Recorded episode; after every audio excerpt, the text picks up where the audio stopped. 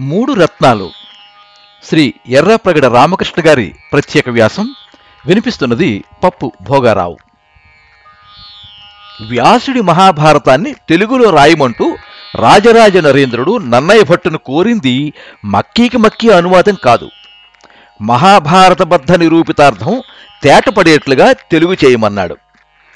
వ్యాస హృదయాన్ని చక్కని తెలుగులో ఆవిష్కరించమని దాని అర్థం దానికి నన్నయ్య ఎంచుకున్న మార్గం అనుసృజనం. అంటే వ్యాస హృదయానికి అనుగుణంగా తిరిగి సృష్టి చేయడం. ధర్మిల తిక్కన ఎర్రన సైతం అదే మార్గం అనుసరించారు. ఫలితంగా ముగ్గురు వేరువేరు మహాకవులు వేరువేరు కాలాల్లో రచించినా ఒకే గొప్ప కవి ఏకకాలంలో రచించినప్పుడు కలిగే అద్భుత పఠనానుభూతి ఆంధ్ర మహాభారతం ద్వారా తెలుగు ప్రజలకు అందింది. గొప్ప విలువలతో తెలుగు భారతం శాశ్వతత్వాన్ని దక్కించుకుంది. ఈ క్రమంలో వ్యాస భారతంలోని ముఖ్యమైన మూడు అధ్యాయాలను తిక్కన అసలు అనువదించనే లేదు. సనత్సు జాతీయం భగవద్గీత విష్ణు సహస్రనామం. ఈ మూడు తెలుగు భారతంలోకి రాలేదు. దానికి కారణం తిక్కన స్వామియాజ అసమర్థత కానే కాదు. ఎంతో వివేకంతో చేసిన పనిది. ఆ మూడు మహత్వపూర్ణ పారమార్థిక నేపథ్యం కలిగినవి. వ్యాసుడి పౌరాణిక నైతిక దృక్పథంలోంచి ఆవిర్భవించిన మంత్రాల్లాంటి ఆ మూడింటిని అమర భాషలో ఆస్వాదించడమే సరైన విధానం. కవిత్రయం వారి కావ్యకళా దృక్పథం అనే ఒరలో ఈమిడే ఖడ్గాలు కావవి.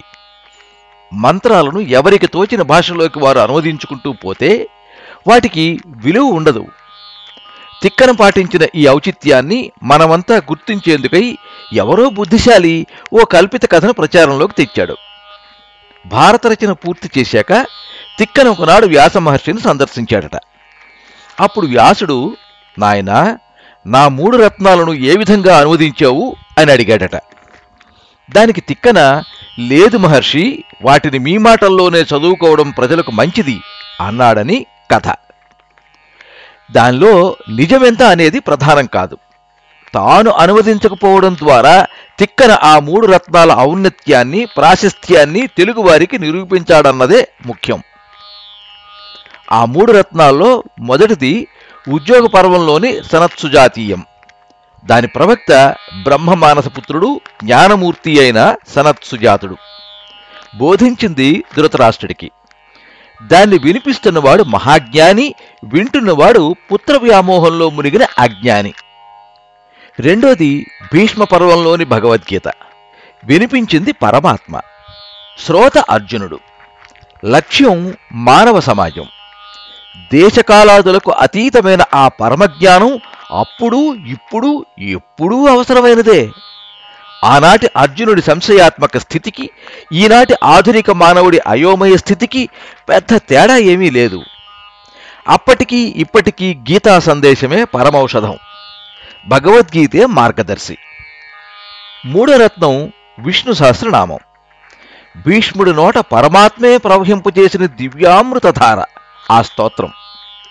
భగవద్గీతకు దీటుగా ప్రాచుర్యం మిగిలిన రెండింటికి దక్కకపోయినా మూడు మూడు రత్నాలు. అవి వ్యాస మహర్షి ద్వారా మానవ జాతికి అందిన అమూల్య వరాలు.